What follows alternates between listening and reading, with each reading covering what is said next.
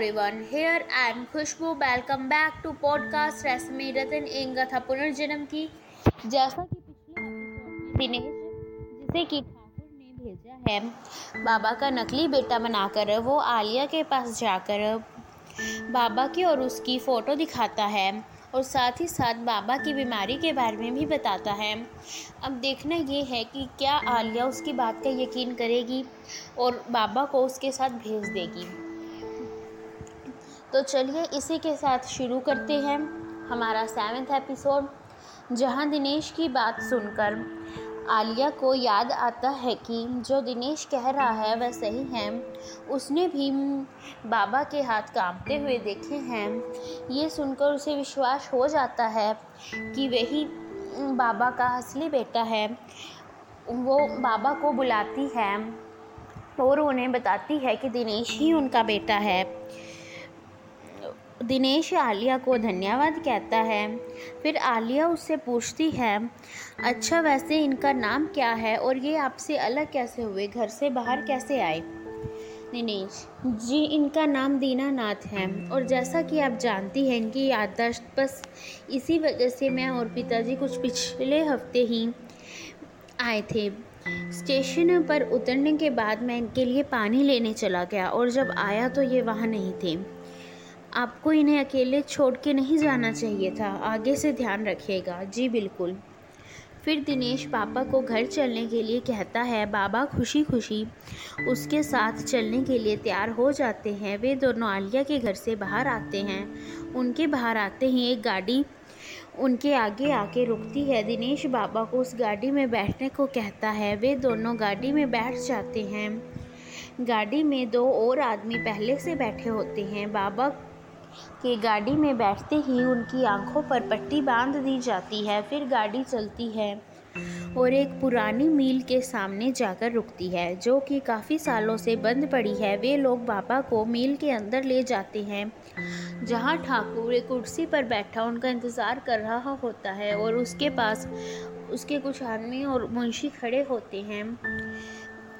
बाबा की पट्टी खुल, खोली जाती है। बाबा इधर उधर देखते हैं, फिर दिनेश से पूछते हैं कि वो उन्हें कहाँ ले आया है? ये जगह कौन सी है? ये लोग कौन हैं? बाबा के पूछने पर ठाकुर अपनी कुर्सी से उठकर बाबा की तरफ़ बढ़ता है और बाबा से कहता है, ठाकुर, अरे आप इस उम्र में इतनी चिंता क्यों कर रहे हैं? हम हैं।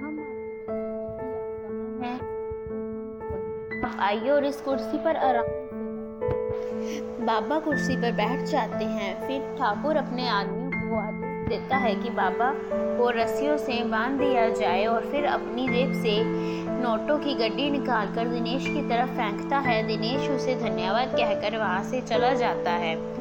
फिर ठाकुर बाबा के पास जाकर कुर्सी पर हाथ रखकर थोड़ा झुककर बाबा से कहता है चल बुढ़े, अब अपना नाटक बंद कर और हमारे सवालों का सच सच जवाब दे। वरना ये जो हमारे आदमी है ना, वो तेरा वो हाल करेंगे कि तू सोच भी नहीं सकता। बाबा, बेटा, ये तुम क्या कह रहे हो? मेरे कुछ समझ में नहीं आ रहा।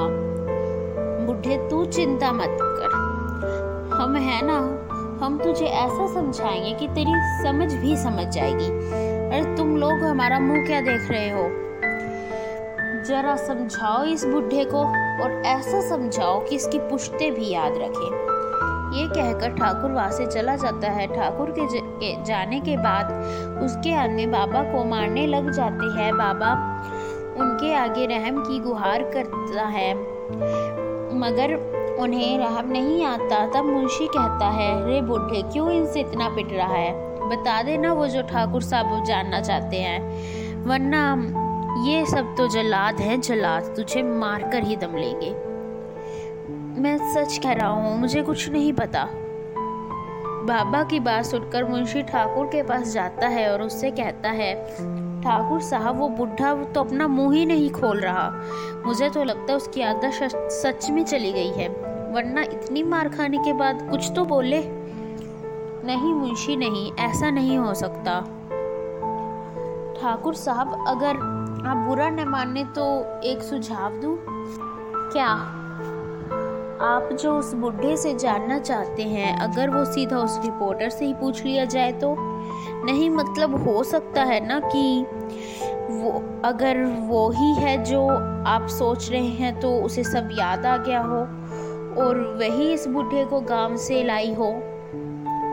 बात तो तूने ठीक कही मुंशी, लेकिन अगर ऐसा है तो वो टीवी पर इसके गुमशुदा होने की खबर क्यों दे रही थी है? अगर उसे सच में कुछ याद आ गया है तो तो, तो इसे इस बुढ़े की भी क्या ज़रूरत है? ये भी तो हो सकता है ना कि उसकी आप तक पहुँचने की ये कोई चाल हो। हो सकता है बिल्कुल हो सकता है। एक काम कर हमारे आदमियों को बोल कि वो बुढ़ा उस लड़की के बारे में जो कुछ जानता है उससे उगलवाए। जैसा ठाकुर कहता है, मुंशी उसके आदमियों को वह कह देता है। फिर वे लोग बाबा से आलिया के बारे में पूछते हैं। जो पता चलता है, वो मुंशी को बताते हैं। मुंशी ठाकुर को बताता हुआ कहता है कि ठाकुर साहब, उस बुढ़े का कहना है कि कुछ दिन पहले आलिया उसे मिली थी।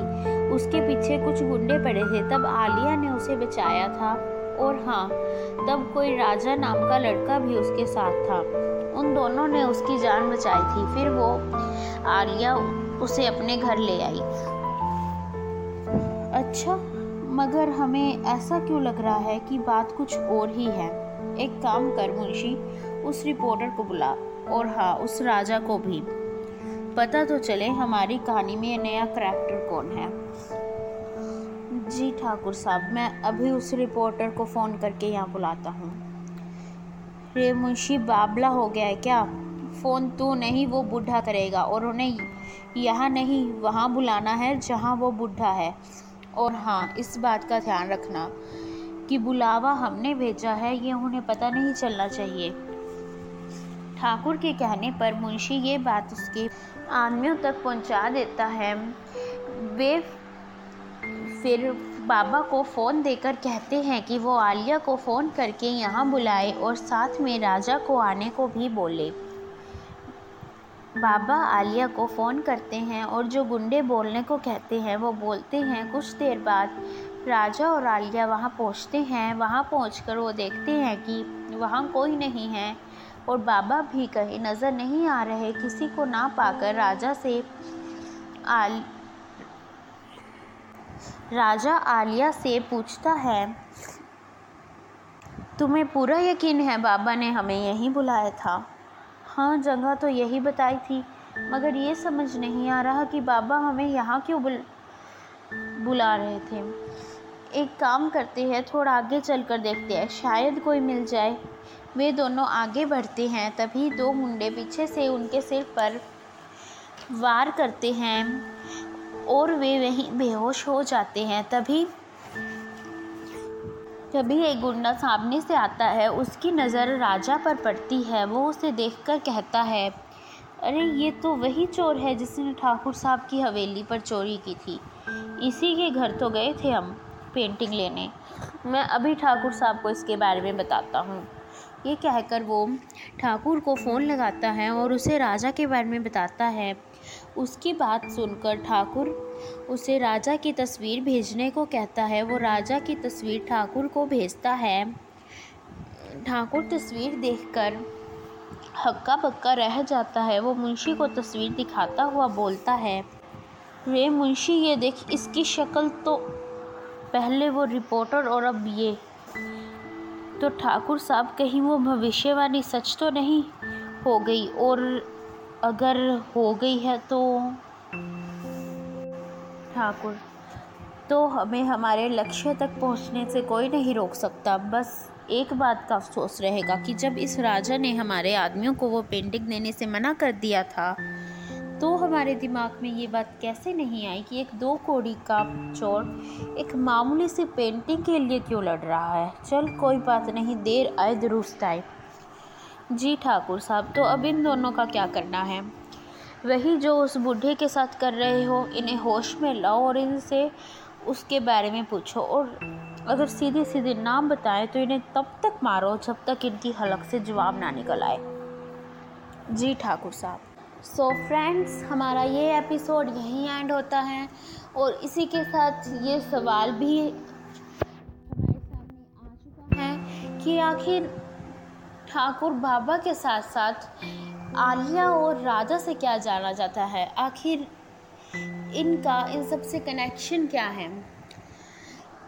और जो वो आलिया को क्या समझ रहा है? और अब राजा भी उसके सामने आ गया वो उसे देखकर भी शौक में है।